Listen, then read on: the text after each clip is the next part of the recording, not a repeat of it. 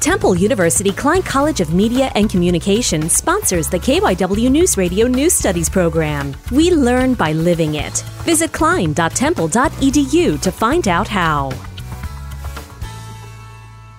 Good morning, Father Judge, and welcome to Crusaders News Network. The Crusader News Network is a school news program at Father Judge High School. Their journey started with a new studio last year, which gave them more space for more cameras and other equipment. But in February 2022, the central computer finally ran through its lifespan. Over half a year and a few faulty computers later, they finally have the technology they need to start broadcasting again.